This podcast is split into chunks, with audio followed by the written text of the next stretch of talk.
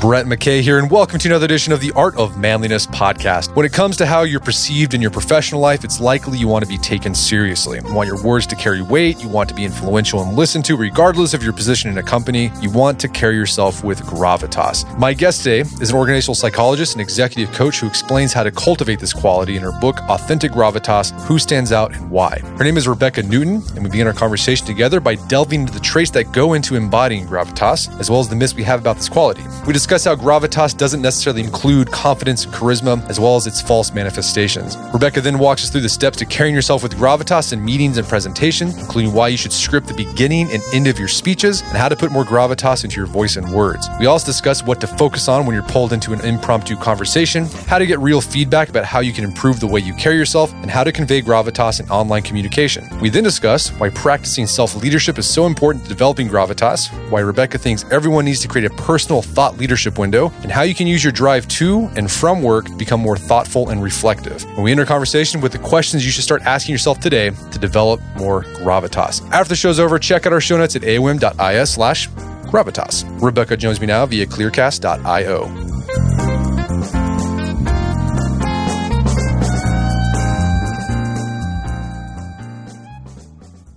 All right, Rebecca Newton, welcome to the show. Thanks for having me, Brett. It's a pleasure to be here.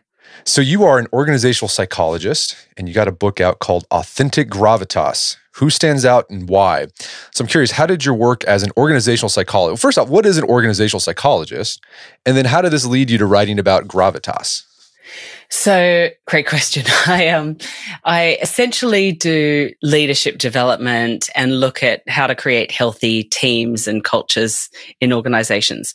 And, you know, so I've been working both one-to-one coaching people and running kind of large-scale executive education programs for close to twenty years now.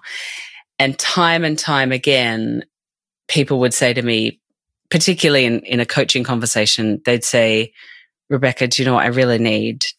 I need more gravitas. And it was almost like this, you know, people will often whisper it. They'll say it quietly as if they shouldn't want it or they don't think they could really have it. And I think that people believe that they're very unique in feeling that there's this is a gap for them, when actually I just came across it time and time again.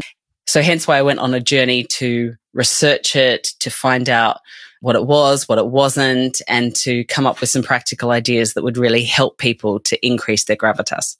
Well, so when your clients whisper to you, I need more gravitas, like what do they mean by that? Like what, what do they think gravitas is? Yeah, so it's about being, wanting to be trusted, to be respected, to have their words carry weight. So having their ideas taken seriously. But one thing that kept coming up that I think is a really great description, people would often say when they were describing other people who had gravitas. So I would put that exact question out to them and say, okay, what do you exactly mean by this? And in the research as well. And people would say, it's about being able to lead the room regardless of your position in it. So to some degree, it's about being able to influence and to be taken seriously and have your ideas matter and make a difference and a positive contribution, regardless of the hierarchy and regardless of the author- like the position that you're in in terms of your authority. So as you started researching this, right, so you, you saw a need uh, amongst your clients. They want to have more gravitas, be taken seriously. I imagine you started asking them, okay, what do you think you need to do to have gravitas? And I'm sure you saw some... not like some myths that started popping up. Yeah, it was really interesting to see. You know, I think one of the things that we have to do is debunk the myths in our own mind around what it means to have gravitas and what it takes to have gravitas. And a few things. So the first I call the myth of the gravitas gift, which is people often see it as something that they have or they don't have. And you know, so it's it's quite it's unhelpful if you think I don't have this, and it's something that people are almost born with, kind of almost as a personality trait, which is just not true. And what we did was have a look and see where people had developed gravitas. So as reported by other people. So a manager would come in and say, this is an area that this person needs to work on. They need to have more gravitas. And then they would recognize that down the track with some development that that person had increased their gravitas. So it definitely is something that can be developed. Whereas I think instinctively, it's easy for us to think, I don't have that. It's not really attainable to me. So that's the first one. The second one is the myth of confidence. A lot of the time when we're talking about gravitas, people would be linking it to confidence and would see confidence in other people and think that they needed to be that confident in order to have the same degree of gravitas. So what we did was ask the people who others reported as, you know, being confident, would they describe themselves as particularly confident? And it was interesting because time and time again, those people would say they didn't always feel confident by any means, and that actually often they would they would have to give themselves a pep talk. You know, some of them would say, I, Rebecca, I look at myself in the mirror in the morning and I think, it's okay, you've got this, you can do this. And it's interesting to me, you know, we look at other people and we and we see things that we know, we know we doubt our own confidence, but we don't know that other people doubt themselves at times. And certainly in this kind of professional working environment, people wouldn't rarely walk around disclosing things like that. Um, so that's the second thing, the myth of confidence. You don't need to have a really high level of confidence in order to have gravitas. In fact, I think that working on increasing your gravitas ends up increasing your confidence. And then the third thing is the myth of charisma. So thinking that you need to be charismatic in order to have gravitas. So in the research, we found that while people with gravitas, some people with gravitas were charismatic, you didn't need to be regarded as charismatic in order to have gravitas, which is, which is important because, you know, charisma is kind of linked to a personality trait which is fairly stable over time, whereas gravitas is absolutely something that can be developed and learned. And we'll dig more into this idea of uh, charisma here in a bit. But one of the things that really stood out to me was that idea of gravitas means you're a confident person. And I liked how you talked about, instead of thinking about you need to be confident, it was choose to be courageous instead. Yeah. So that's what people would say. So, so those people who others regarded as having a high degree of gravitas, when we asked them about this confidence point, they would describe how they were choosing courage. So they, you know, like giving themselves a pep talk and doing things afraid. So rather than focusing on whether they felt confident or not, they would be actively choosing to be courageous and to take step forward. You know, I, I often say to my clients, I think that we should feel slightly nauseous fairly regularly. You know, it means that you're stepping outside your comfort zone and pushing forward, but we have these expectations on ourselves that we should feel confident, meaning we should feel comfortable in all scenarios. I think actually I would be worried if I always felt completely comfortable. I think I'm not moving forward. I'm not stretching. What are some examples from clients you've worked with where they had to choose to be courageous? I'm trying to see a practical, like, you know, so our listeners can see, like, what does yeah. that look like? So one of the examples is things like often putting their hand up and, and volunteering or asking to be the person to do something, like, say, it might be a big meeting or presentation, or take take the lead on a new project or idea where they feel like it's somewhat out of their comfort zone, or they think that naturally there are other people who might be a better fit for it. And so it would be easy to be reticent. It would be easier to let someone else take the lead.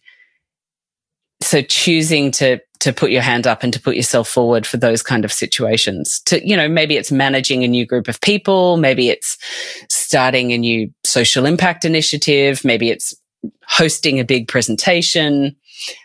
Yeah, something that makes you feel, you know, kind of sick. right, right. Or it may, may, it might be like bringing up bad news that no one wants to hear. Yeah, I think you have to be, you know, I would want to make sure people are particularly skilled. Bringing bad news is never an easy thing. So um, being skilled in having difficult conversations, well, I think might be important in that scenario. But absolutely, just the things that you might not, might naturally not put your hand up for, or not put yourself forward for, just making sure that on a regular basis we're not just keeping going in our, in what's comfortable. Cause actually it's not, it's not just that we're looking to be comfortable. It's that we can get very busy. And so just doing what we keep, what we have to do already, I think we almost have to be prepared to react spontaneously, to be courageous, like kind of choose it as a mindset every day. You know, today, I'm, if the opportunity arises, I'm going to choose courage, but also to be strategic about it, because otherwise we can just get busy and not think about how we could put ourselves forward for opportunities or ventures that might be taking us quite far out of our comfort zone. All right, so choose to be courageous instead of thinking about, I got to be confident in all situations. Then you also talk about digging into this idea of charisma. So you say that you don't have to be charismatic to have gravitas. Any examples of individuals that you've come across that are not very charismatic, but they're, you know, they, they're filled with gravitas as leaders? Yeah, actually, in a business context, I come across people often who wouldn't be described as charismatic, but certainly would be regarded as having gravitas. You know, I think that we can associate charisma with that kind of loud life of the party, engaging, winning everybody over. And that's, that's just not, you know, like I said, those people certainly can have authentic gravitas, but you don't need to have that to be regarded as somebody who has gravitas. So I'll often see leaders, for example, there's one professional services firm that I've worked with for a long time, and the person who time and time again others would cite as an example of somebody who they say has gravitas is a very senior person in the firm who is extremely quiet and not assuming in any way, certainly would not be described as charismatic, is not the kind of life of the party. And, you know, it's just a very bright person who is committed to making a positive difference. And, you know, it's, it's amazing to see. And then there's other people who are, you know, all kinds of, I guess the point is that regardless of personality type, you can have gravitas. And you also tell, you counsel your clients, instead of thinking about, okay, I got to focus on, you know, develop my charisma skills, instead focus on just connecting with others. Yeah. Yeah. I think that, so when we looked at who are the people who are regarded by others to have gravitas, the consistency was that they were able to, they were regarded as people who connect well with other people. One of the things that can get in the way of genuinely, meaningfully connecting with people is just the busyness of day-to-day work. And, you know, I think that we rush often from meeting to meeting, and we, you know, don't make time for what I call space in the middle. So we might have small talk kind of beforehand, and then we jump straight into the agenda points, but we don't really carve out time to find out what's most important to people, what's challenging for people right now, whether that's internally or externally with clients and customers, just those bigger, broader questions, spending time on that. It's difficult to do in the reality of of daily working life. Yeah, th- but there's lots of different things. I think uh, one of the ways I frame it is about balancing clarity and curiosity. So clarity in terms of knowing your own point of view, thinking about the value that you add, but equally being curious all the time and and being interested in people and finding out where they're at, what's important to them, what's driving them. Well, we're going to dig in here a little bit more because you've developed these models on how you can, I think, connect more with people. But before we do, let, let's sort of recap. So a definition of gravitas or authentic gravitas, right, is someone, it seems that they're taken seriously, they provide value to others, and they do that pretty much by choosing to be courageous, doing the hard things, being uncomfortable, and then connecting with others, like just being curious about them and finding out how they can influence them more effectively. Yeah, so there's a range of factors. So absolutely, they're courageous, they're committed to connecting with people, which is a choice that we all get to make, right? I'd say they are collaborators, so not independent superheroes, not having to be the one who has the spotlight on them all the time. It's interesting, you know, the subtitle of the book is Who Stands Out and Why, and I think the people who stand out at work are often the ones who aren't necessarily trying to. So they're really committed to adding value and and meaningful connection and collaboration with other people, and they end up standing out, but they're not necessarily looking for the spotlight. Well, so we talk this. This is your definition of authentic gravitas. You also contrast that with adverse gravitas. What does that look like?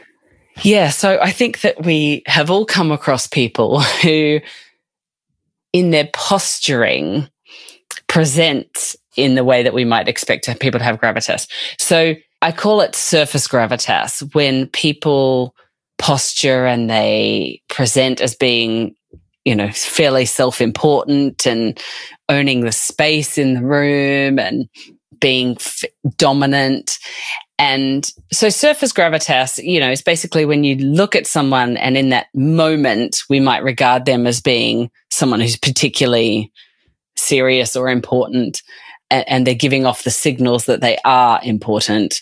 But adverse gravitas is, you know, that may or may not have a negative impact. Adverse gravitas shuts down the contribution of other people in the room.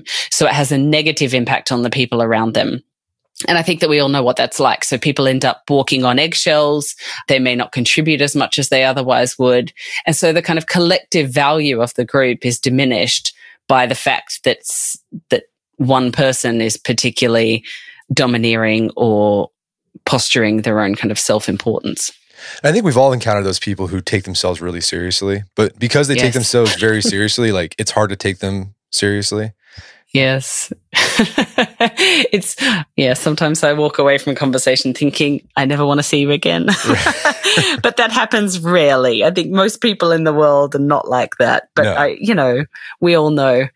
And, and to be fair, a lot of the time, you know, I don't think any of us are perfect. And we all have a gap between our intention and our impact. So when people sometimes are demonstrating what I call adverse gravitas, and I have the opportunity to coach some of these people, they're not intending to have a negative impact on others, right? So, well, f- for the most part. And so the challenge for all of us is to think about the impact that we want to have on other people. Like, what's our intention for impact? Continuing to get feedback, because, you know, the, the higher you go in organizational life, the less feedback you tend to get, until probably you hit the very top and then you get more than you could handle. But we, you know, we have to keep open and actively seeking out feedback. And then only then can we really understand this gap that we all have between our intention and our actual impact. Well, speaking of... Which imp- I personally oh, no. know. Right. Well, speaking of impact, you've developed this uh, impact model that you walk clients through to help them be have more gravitas. So can you walk us sort of a, give a, a bird's eye view of what this impact model is? When people are wanting to increase their gravitas, it's often, at least initially, they're thinking of it as being about how they show up in important meetings or big presentations. And so the impact model is designed to help people have a practical tool to walk through. So the first thing is insight, which is thinking about, what do I believe about this topic? What's most important? And what insight do I want people to take away? So it's thinking about your kind of goal for that meeting or presentation before you start thinking about the content of it and what you're going to say. So insight is the first one, then motivation.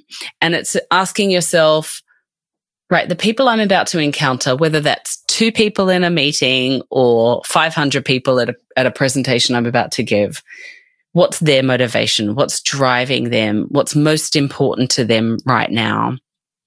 And so if you don't know the answer to that question, then you know what work you need to do before the meeting to find out, to really understand your audience.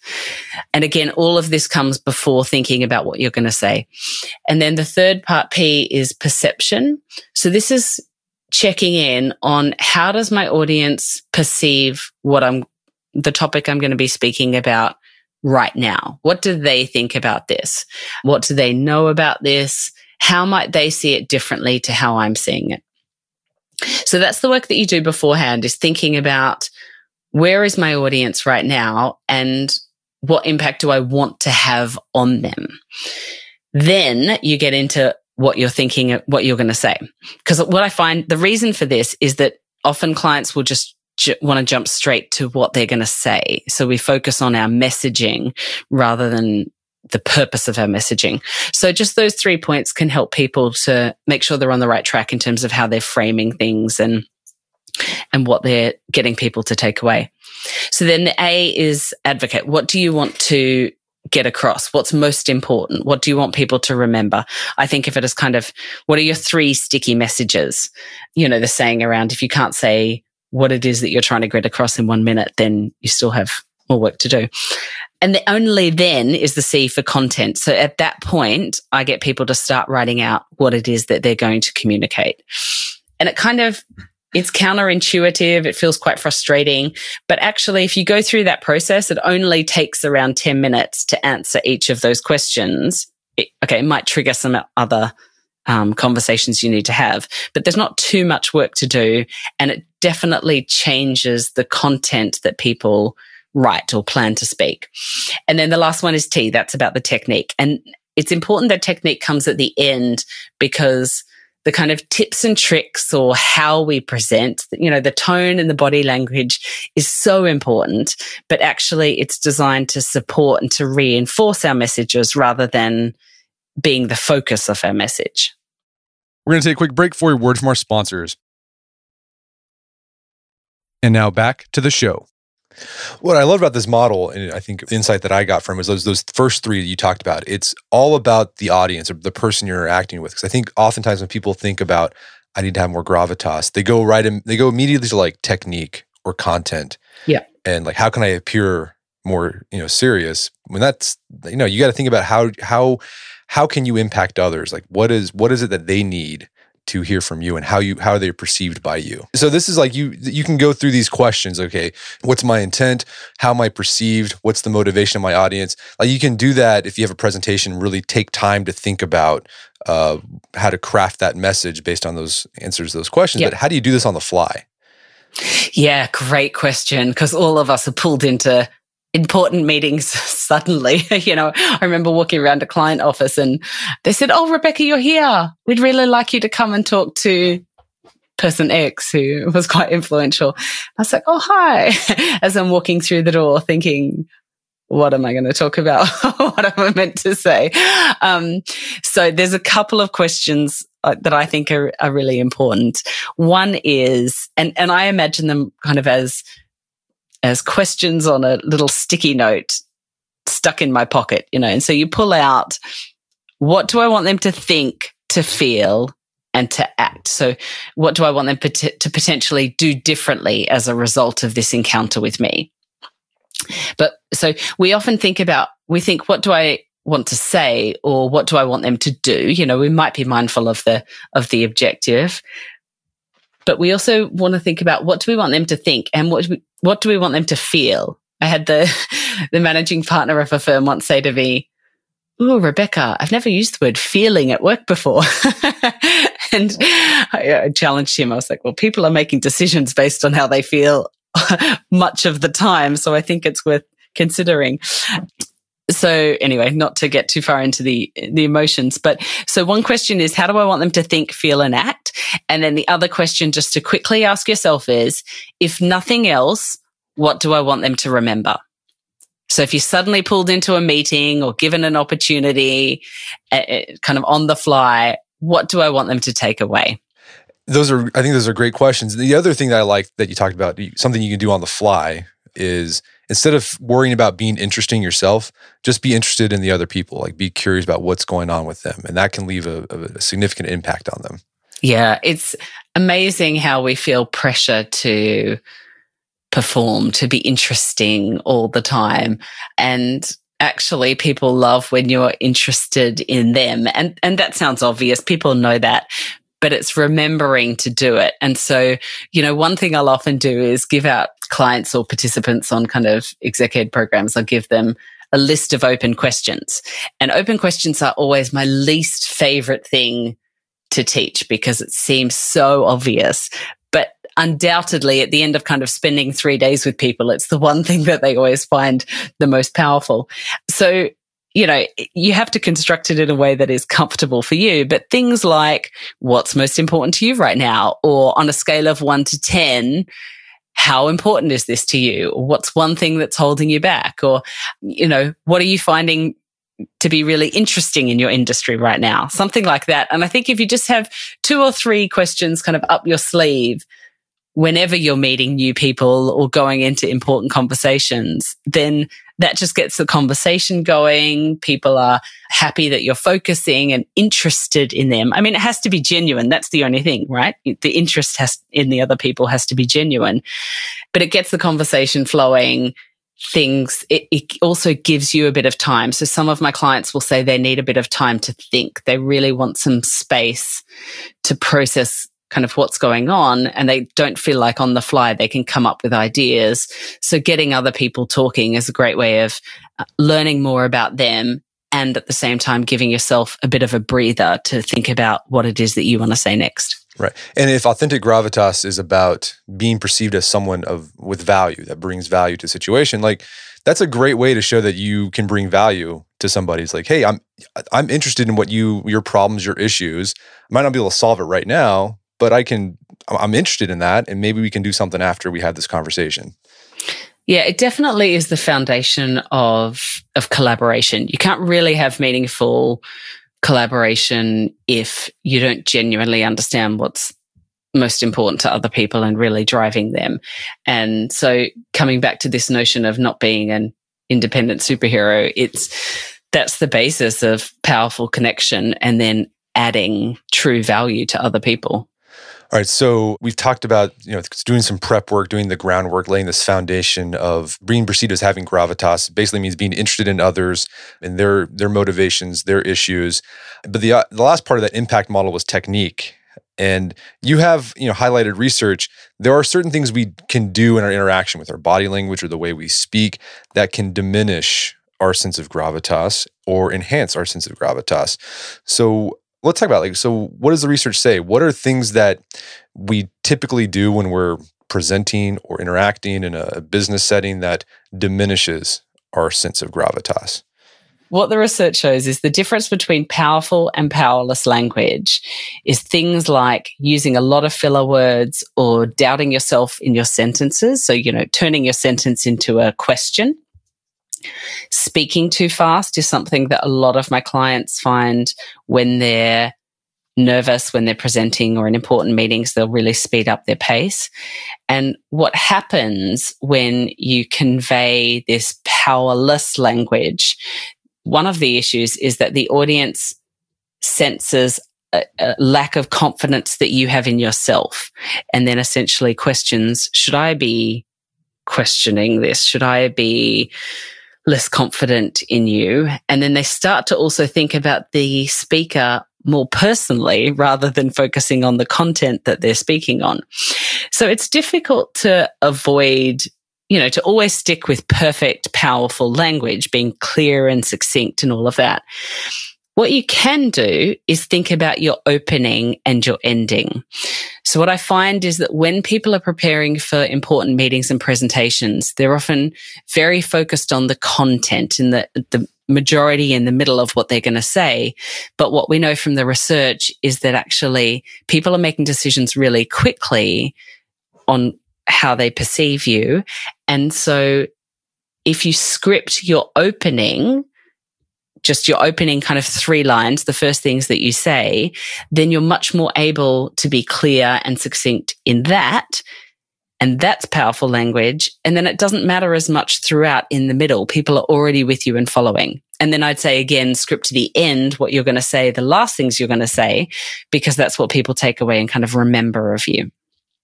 So it does seem counterintuitive to people to script the opening and the ending instead of the content in the middle, because often the content in the middle is your expertise that is the reason you're being asked to speak about it in the first place. And so when you're scripting the beginning and end, like what should you be scripting for? Like what should you get across in that beginning and that end part?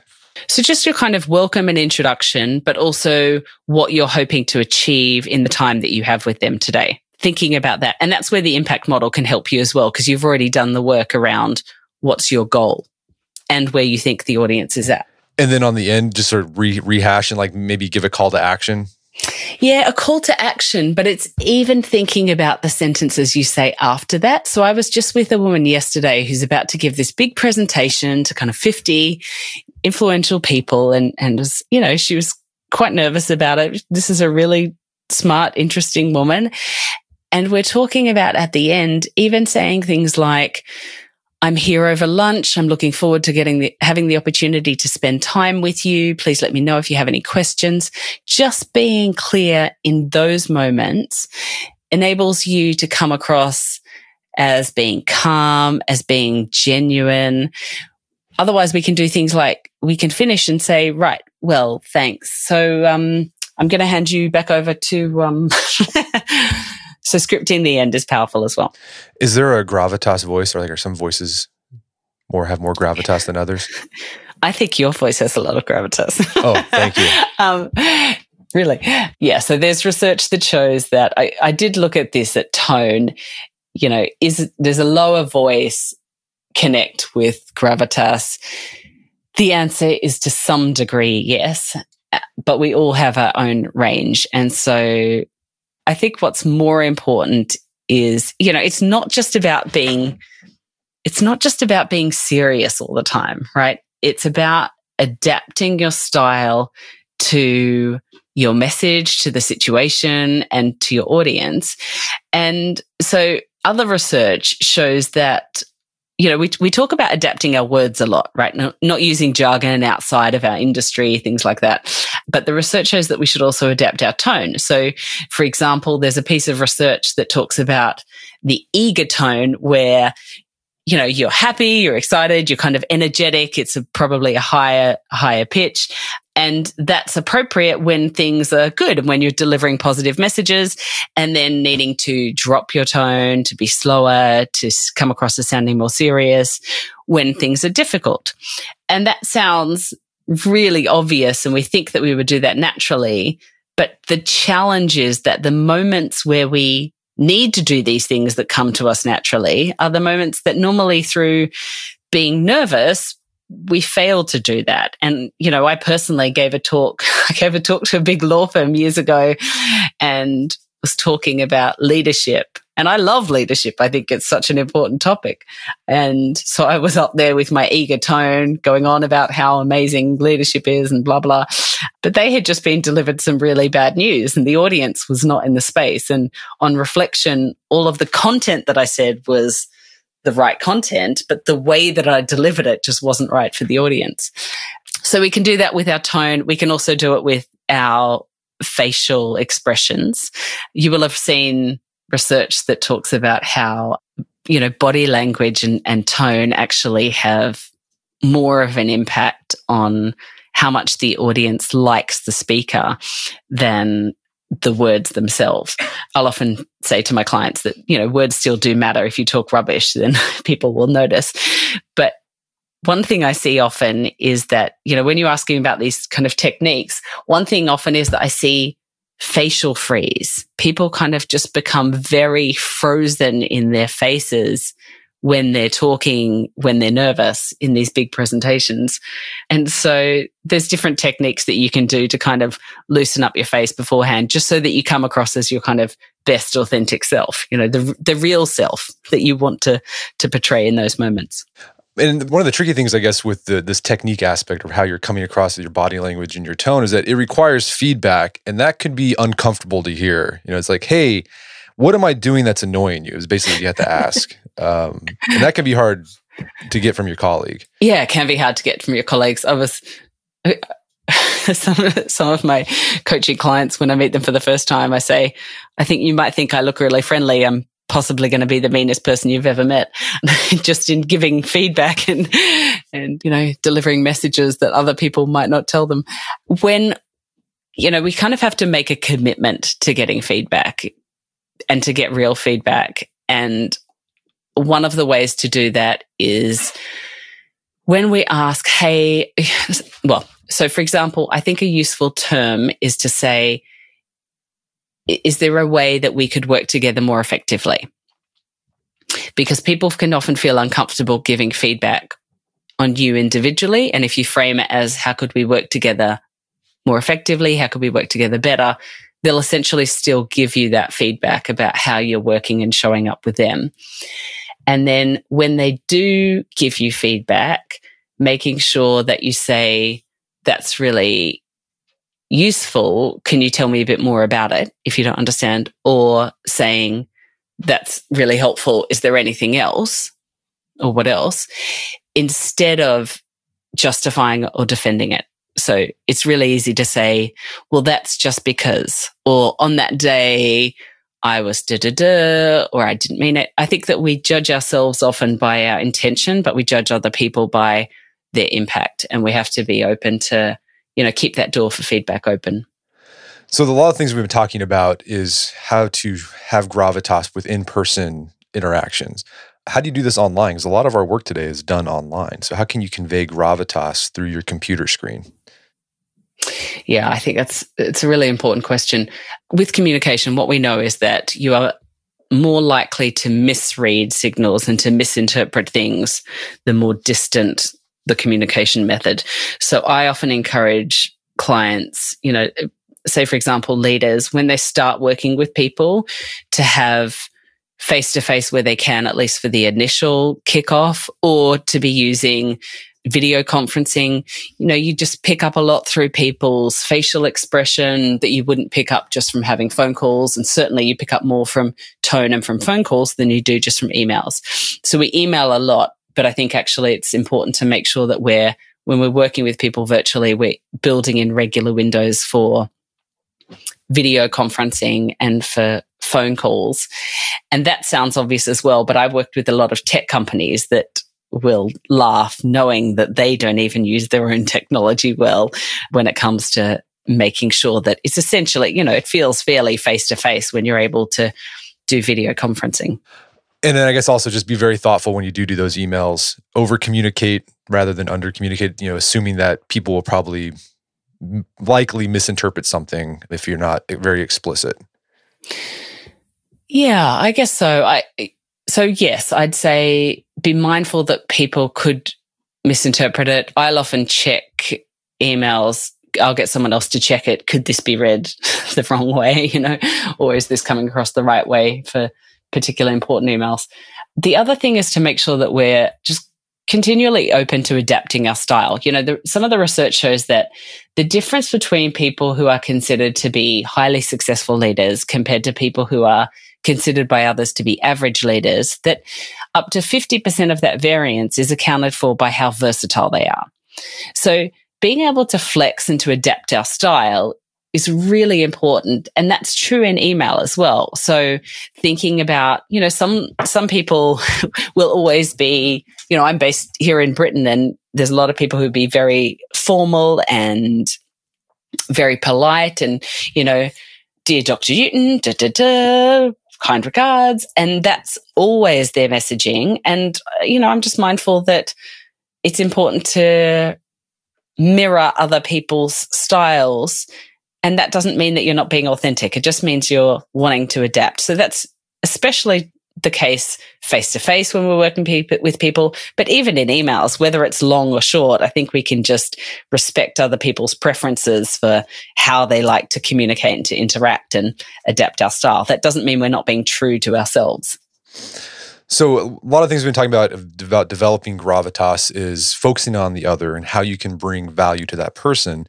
But you have this whole chapter in the book that about how individuals who that you found are rated as having, you know, being high in gravitas, they also take time out for self-leadership. So first off, like, what do you mean by self-leadership? And then what do these people who practice good self-leadership, like, what are they doing to do that? Yeah, it's a great question. What do we mean by self-leadership? Do you know, when I first heard the term, I thought, that's ridiculous. Leadership is about influencing and facilitating other people. How could you lead yourself? But self-leadership is thinking about essentially how you influence yourself. So I think it's really about being intentional with how you're using your time, how you're stretching yourself, how you're continuing to grow, how you are making sure that you're outworking your values, the difference that you can make being strategic rather than just habitual or reactive to the, the pressures all around us.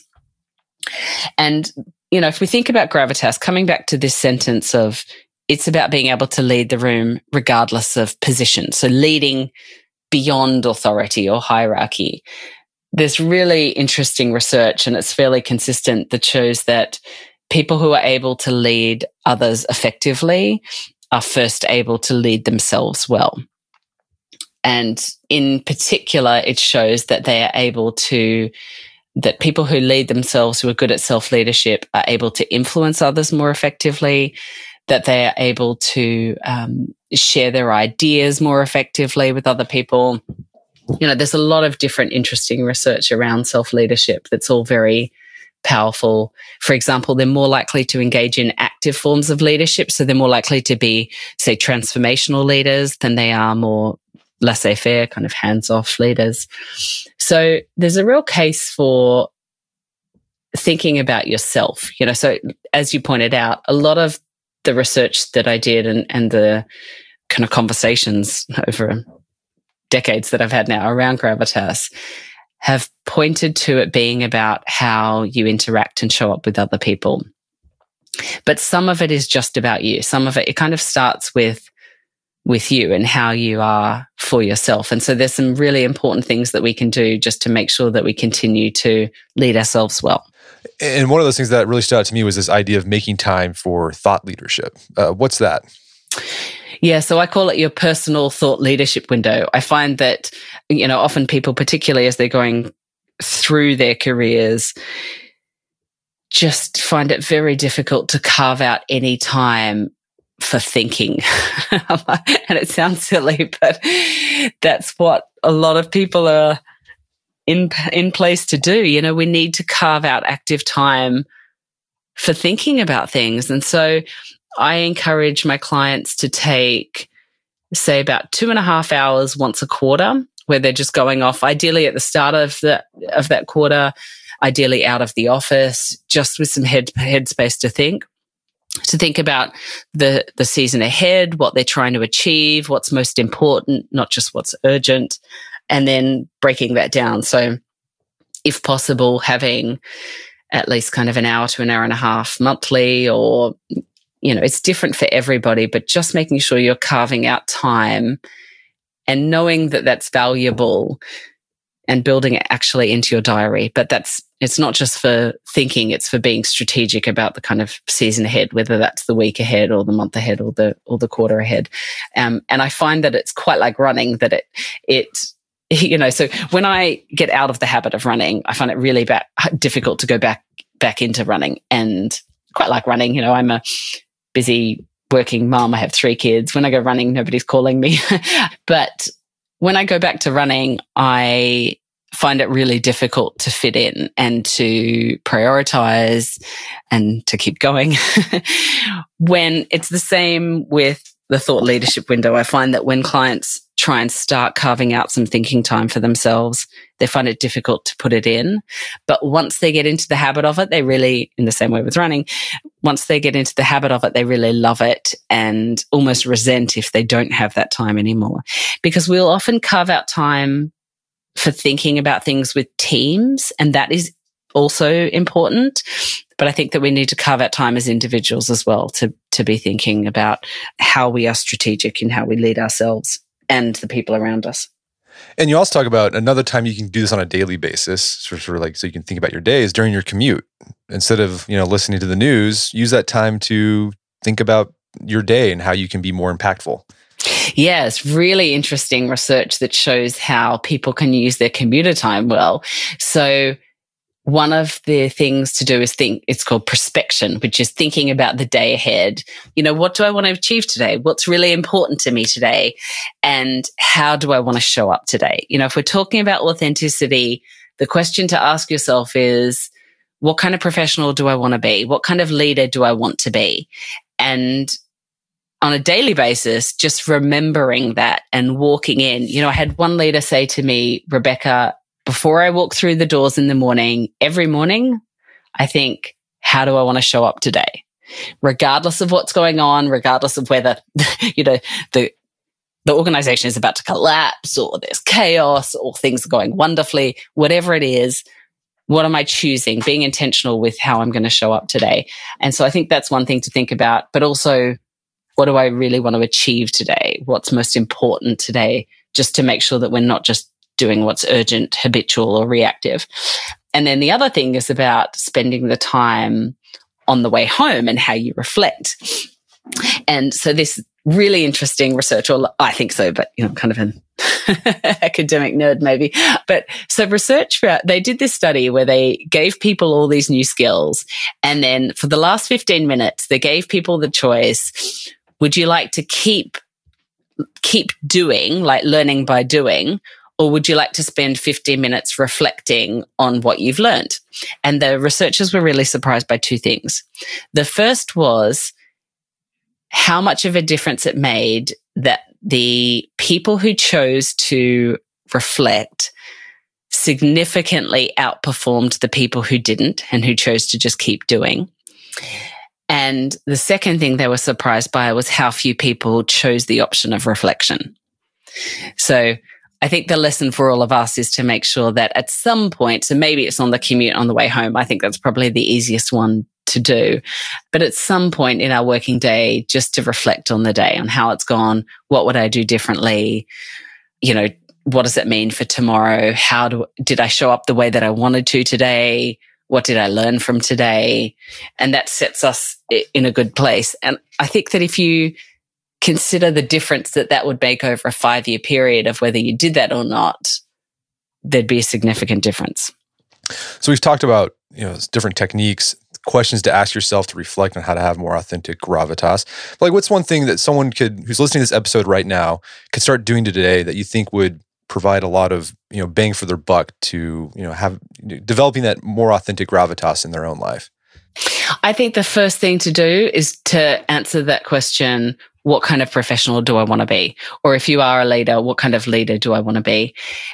I've found that so many people have said carving out even just a few minutes out of their day in the morning or a, f- a few minutes of thinking time about this has made such a big difference, because it also helps you when you are on the fly and you're going into things, whether you're planned for or not, it helps you to remember who you're choosing to be and how you're choosing to show up. Because authenticity is about, you know, the, I think authenticity is misrepresented. Sometimes it's it's not very clear what it means. It's not about being, it's not quite the same as natural. You know, we have a lot of talk nowadays about, in organizations, we say, bring your whole self to work or bring your real self to work. And I think that we don't make enough effort to break that down. And what authenticity means is being true to what you value. You know, it's about understanding what you what you really feel and what you think, but it's about outworking your values. And none of us do that perfectly all the time. So we need to be intentional with it. So just asking yourself the question, what kind of leader do I want to be? What kind of professional do I want to be?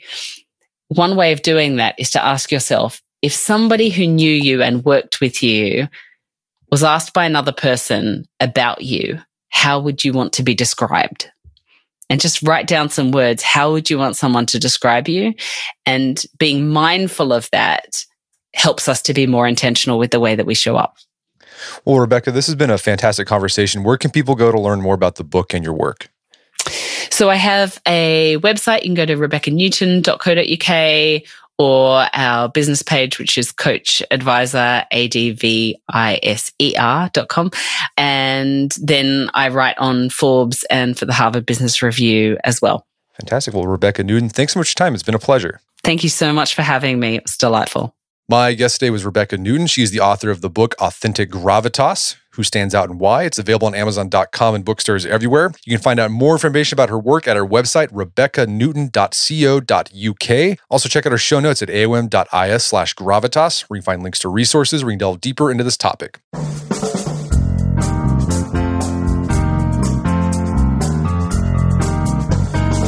Well, that wraps up another edition of the A W I M podcast. Check out our website at art of manliness dot com, where you can find our podcast archives, as well as thousands of articles we've written over the years about pretty much anything you can think of. And if you'd like to enjoy ad-free episodes of the A W I M podcast, you can do so on Stitcher Premium. Head over to stitcher premium dot com, sign up, use code manliness at checkout for a free month trial. Once you're signed up, download the Stitcher app on Android, iOS, and you can start enjoying ad-free episodes of the A W I M podcast. And if you haven't done so already, I'd appreciate it if you take one minute to give us a review on Apple Podcasts or Stitcher. It helps out a lot. And if you've done that already, thank you. Please consider sharing sharing the show with a friend or family member who you would think would get something out of it. As always, thank you for the continued support. Until next time, it's Brett McKay, reminding you not only to listen to the Awim podcast, but put what you've heard into action.